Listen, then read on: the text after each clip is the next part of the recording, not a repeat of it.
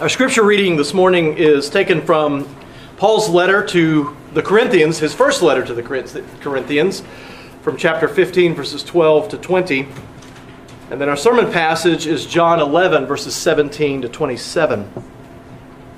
Again, scripture reading, 1 Corinthians chapter 15, verses 12 to 20. And then our sermon passage is John chapter 11, verses 17 to 27. Brothers and sisters, this is the Word of God.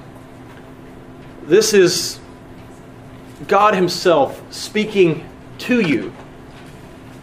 Please give your full attention to God's Word now as I read it to you this morning. 1 Corinthians 15 12 to 20. Now, if Christ is proclaimed as raised from the dead, how can some of you say that there is no resurrection of the dead? But if there is no resurrection of the dead, then not even Christ has been raised. And if Christ has not been raised, then our preaching is in vain, and your faith is in vain. We are even found to be mis- misrepresenting God because we testified about God that He raised Christ, whom He did not raise, if it is true that the dead are not raised. For if the dead are not raised, not even Christ has been raised. And if Christ has not been raised, your faith is futile, and you are still in your sins then those who have fallen asleep in Christ have perished. If in fact, uh, if in Christ we have hope in this life only, we are of all people most to be pitied. But in fact, Christ has been raised from the dead, the first fruits of those who have fallen asleep. Now, turning to John 11, 17 to 27. Now, when Jesus came, he found that Lazarus had already been in the tomb four days. Bethany was near Jerusalem, about two miles off, and many of the Jews had come to Martha and Mary to console them concerning their brother. So when Martha heard that Jesus was coming, she went and met him, but Mary remained seated in the house. Martha said to Jesus, Lord, if you had been here, my brother would not have died. But even now I know that whatever you ask from God, God will give you. Jesus said to her, Your brother will rise again. Martha said to him, I know that he will rise again in the resurrection on the last day. Jesus said to her, I am the resurrection and the life. Whoever believes in me, though he die, yet shall he live. And everyone who lives and believes in me shall never die. Do you believe this? And she said to him, Yes, Lord, I believe that you are the Christ, the Son of God who is coming into the world. Let's end the reading of God's most holy word. Let us pray. Our gracious God, we pray that by your Spirit you would guide us now as your word is preached. We pray that your Spirit would help your word to resonate not only in our ears, but in our very souls. We pray that you would encourage us from your word and that you would build us up. But we pray above all else, O Lord, that we would glorify you as the word is preached. We pray this in Christ's name. Amen. Now, you are aware of this, brothers and sisters, that pop culture, not, not just we who think about uh, being resurrected from the dead, as Paul has talked about in 1 Corinthians 15, as Jesus talked about here in John chapter 11, but, but our culture at large, perhaps due to the influence of the church on the culture, perhaps, but probably due to other things, pop culture is litter, littered with examples of, of humanity's desire to live forever. And just one obscure example from my teenage years was this little known movie, Indiana Jones and the Last Crusade. And you may remember that in that movie, Indiana Jones was seeking, he was searching for his father, and his father had gone in search for the, the Holy Grail, the, the cup that Christ used at the Last Supper. And this cup, this grail, it had magical powers because it must in those series of movies. And anyone who drank from the cup would live forever. Now, we can't just relegate this, this obsession with living forever just to pop culture, just to something like The Last Crusade. There are people in this world, very, very wealthy people, the uber rich, who are doing all that they can to preserve and prolong their lives for as long as possible. to the point where they're beginning to augment um, their physical bodies with, with computers and, and mechanical uh, things to make them stronger and live longer. Our obsession with avoiding death in this culture, it runs deep. And massive amounts of money are being spent by those who have the resources to try to prolong their days. Now, we're obligated to do what we can to preserve life, but this obsession with eluding death at all costs, it's taken something that's good, that's right, and it's twisted it, it's, it's perverted it. Society is obsessed with prolonging life because we're afraid of death. And we're afraid because we don't want to face the judge of the living and the dead. But the Bible tells us that there is only one way for human beings to live forever. That is, by knowing the one who is forever. Faith in Jesus Christ. This is what I would ask you to consider today. Faith in Jesus Christ, the great I am, takes away our fear of death because he is the one who raises the dead back to life. Again, faith in Jesus the great I am, takes away our fear of death because he is the one who raises the dead back to life. The sermon has three parts. The first part, four days dead. The second, misunderestimation. And the third, greater than expectations. Again, four days dead, that's the first part of the sermon. The second, misunderestimation. And the third, greater than expectations. So let's look at the first part of the sermon now four days dead. When Jesus got the news about Lazarus that he was ill, you would have thought that he would have left immediately to go from where he was in the Transjordan region of the Jordan River. Uh, the preceding passage says that he was over where John the Baptist had been baptizing. You would have thought they would have left immediately to get to this family because they were close friends of his. The passage after ours that we won't be touching uh, this morning in the sermon, that's the passage in which we read about Jesus weeping. He wept over the death of his friend, even though he knew exactly what he was about to do as he made his way to Lazarus' tomb. Where Jesus was in this Transjordan River was about four days' journey from Bethany, where Lazarus and Martha and Mary lived. Jesus remained there for two days and then traveled the four days to get to Bethany. And verse 17 says that when Jesus came, he found that Lazarus had already been in the tomb four days. So Lazarus was in the tomb, he was dead and in the grave by the time that Jesus departed from the Transjordan river, uh, region to go to Bethany. Now, there was a, a belief among ancient rabbis, a superstition, we might call it, and hence most likely among the local population, that the soul of a deceased person hovered near the body for three days after death, intending to re enter the body. But after three days, it would depart. And at that point, death was irreversible, according to the, these folks. Now, Lazarus being dead for four days, in the grave four days, it ruled out any possibility that this superstitious belief of the people of Israel would be credited. Uh, Lazarus' coming back would be credited to his soul re entering the body. He is dead. There can be no mistake. He's not coming back. And verse 39 substantiates what is written in verse 17. In verse 39, Jesus orders that the stone to Lazarus' tomb be taken away, and Martha objects there. And she tells him that, that by the time, by that time there would be an odor, because he'd been dead for four days. Well, now we begin to understand why Jesus delayed in coming after he'd heard about Lazarus' death.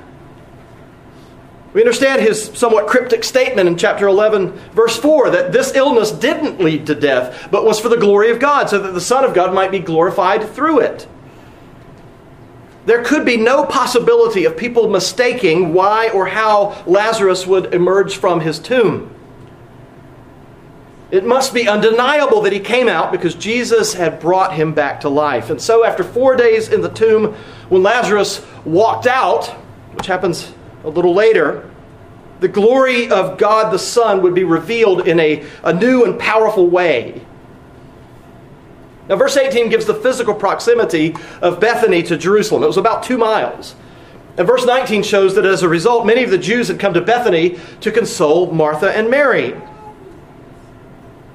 Now, this travel of the Jews from the big city to the small town of Bethany suggests that Lazarus' family was a prominent family, not only in Bethany, but in Jerusalem itself.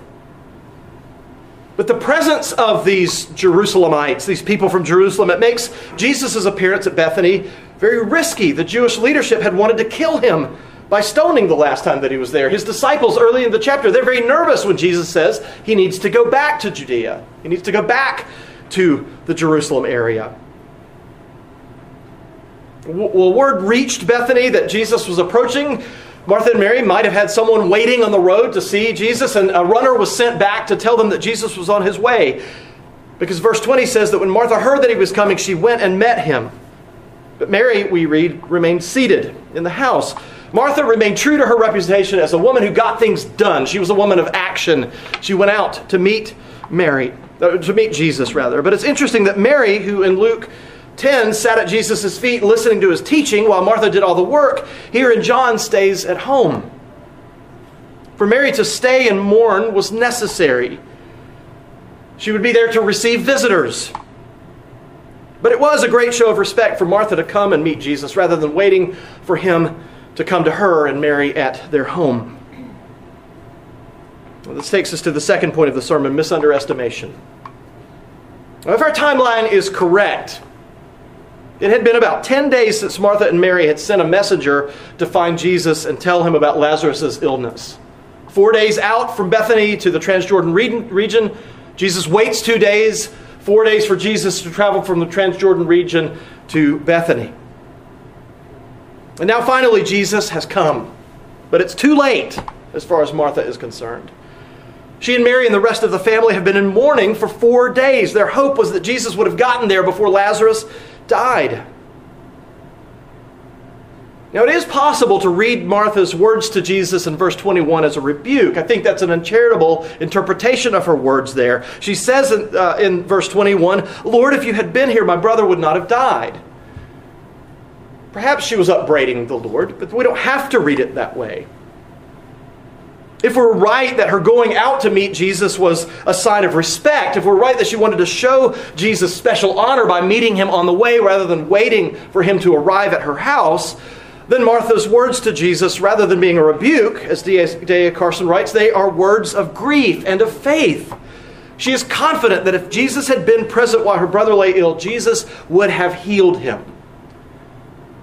And I think that's the way that we ought to take her words there, not jump to an uncharitable reading but to go for the charitable interpretation of what she's saying. Martha, if that is the case, and I believe that it is, she is expressing faith in Jesus. She's expressing faith in what he is capable of doing.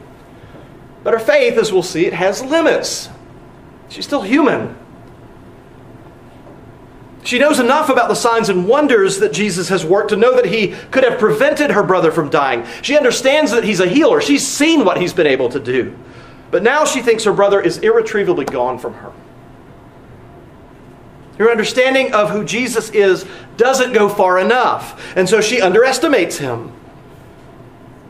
But she does say in verse 23, but even now I know that whatever you ask from God, God will give you. Now, we need to understand, she does not hear, she's not conceiving that Jesus could give the command and Lazarus could rise from the dead. We'll see that later on. Her words in verse 39 indicate that she believes, she knows with conviction that Lazarus is irreversibly dead. Martha knows that there's something special about Jesus. Clearly, she loves him and he loves her and her family, but she misunderstands the true power of Jesus the Christ. And when Jesus tells her in verse 23, Your brother will rise again, she makes clear in verse 24 that she understands Jesus to be talking about the resurrection at the last day. Now, there were plenty of Jews who did not believe in the last great day, that, that great resurrection of the dead. And Jesus contended with them.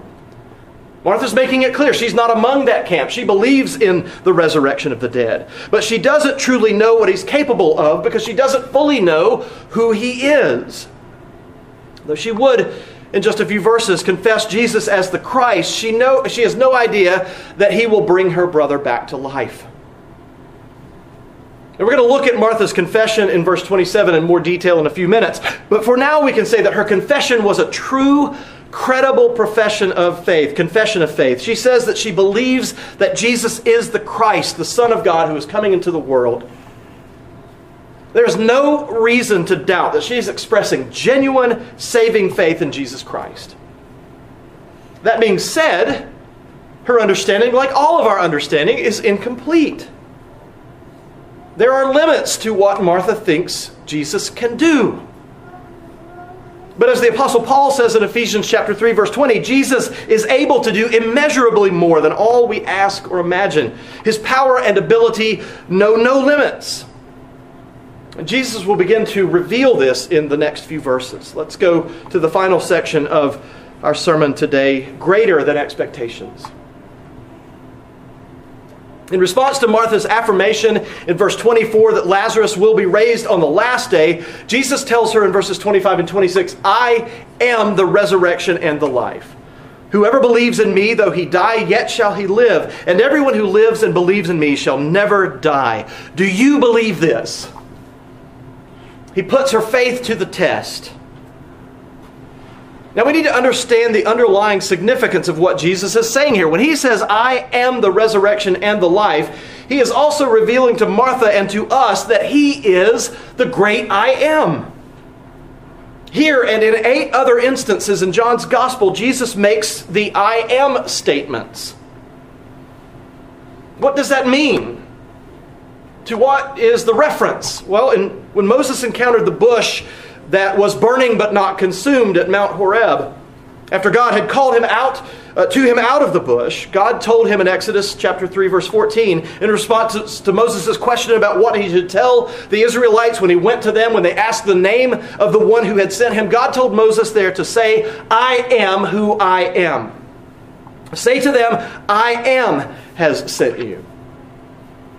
Now the words in the Greek translation of the New Testament are the same words I'm sorry, the Greek translation of the Old Testament, the Septuagint, are the same words that Jesus uses with Martha when he says, I am the resurrection and the life. Jesus is saying, I am Yahweh, the one who is. I am that I am. I will be what I will be. Now, even modern medicine does not have the ability to resuscitate someone who has been dead for four days. And so we ought to be very generous in our forgiveness for Martha for thinking that Jesus is speaking about the general resurrection of those who believe in him. We in her day would have thought the same thing at best. And in fact, that's included in what he says in these two verses. He's, he's not denying He's not saying that she's wrong in what she's saying. He's just saying she doesn't go far enough there. He's saying she doesn't go far enough. Even though he was being pretty clear in verse 23 about what he, what he was going to do for Lazarus, it was easy for Martha and for us to take, not to take Jesus literally, but to spiritualize what he said there. That spiritual component is very much there in what Jesus is saying. And it's the spiritual component that's most applicable to us. We look forward to the resurrection, that great day when Jesus will return. We don't have the benefit of living in Jesus' earthly ministry, that era. We don't have the benefit of Jesus coming alongside someone, healing him miraculously. But Jesus is making a greater point him. The resurrection of Lazarus from his physical grave will be a living, breathing argument from the lesser to the greater. Lazarus' resurrection, though true and real, would also come to an end. He would die again, he would be buried again. His body, or what remains of it, is still there in the grave, awaiting the general re- resurrection from the dead. But what Jesus is going to make clear is that if he can bring this man back to life who had been dead for four days, how much more can he raise the bodies of believers on the last day? If he can raise Lazarus from the dead, how much more is he able to raise himself from the dead on the third day? All of this is encompassed by what Jesus says about the resurrection and the life. By saying that he is the resurrection, Jesus means that it is by his power that believers will be raised at the last day. Whoever believes in him, though he die, yet shall he live. Or yet shall he come to life. By saying that he is the life, Jesus means that believers in him can, enjoy, can enjoy resurrection life before they die, even now. Eternal life becomes the possession of the person the moment that they place their faith in Jesus Christ. And so, if you believe in Jesus Christ, from that moment on, you are living eternally. Eternal life for you has begun already. It's not something that begins for you when Jesus returns on the last day. It begins when you believe in Him. You have already been resurrected, you've already been brought to life. Your cold, dead heart of stone has been replaced with a living, beating heart of flesh. If you believe in Jesus Christ, you have already died with him and have been raised with him. And this is the guarantee that though you will die a physical death, unless Jesus returns first, your body will be raised from the grave and reunited with your soul. Paul wrote in 1 Corinthians 15 20 that in fact Christ has been raised from the dead, the first fruits of those who have fallen asleep. His resurrection is the guarantee that everyone who dies in him will be raised back to life when he returns. And all of that is implied in what Jesus is saying to Martha here. But most immediately, he's pointing out the fact that he will, in just a little while, in just a few moments from now, when he gets to Bethany, he will raise Lazarus from the dead by calling him out of the tomb.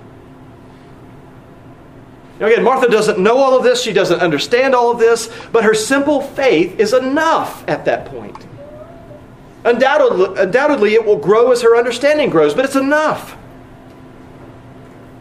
At the end of Jesus' statement that he is the resurrection and the life, he asks Martha if she believes this. And she responds in verse 27 Yes, Lord, I believe that you are the Christ, the Son of God who is coming into the world.